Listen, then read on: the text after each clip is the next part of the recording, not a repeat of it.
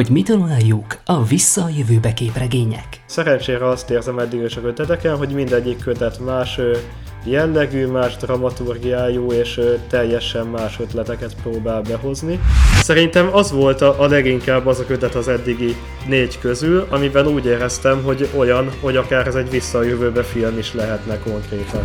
Milyen hatása volt a filmeknek generációinkra? Amikor felnőtt fejjel láttam újra ezeket a filmeket, akkor már ugye teljesen más szemszögből tudtam nézni.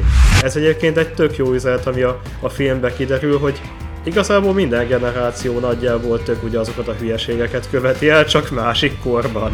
Fedez fel a képregények izgalmas világát első vendégemmel, Szebeni Péterrel. Pénteken pattanj be a Panel Kalandor podcastjébe. Legyél te a kilencedik kalandor.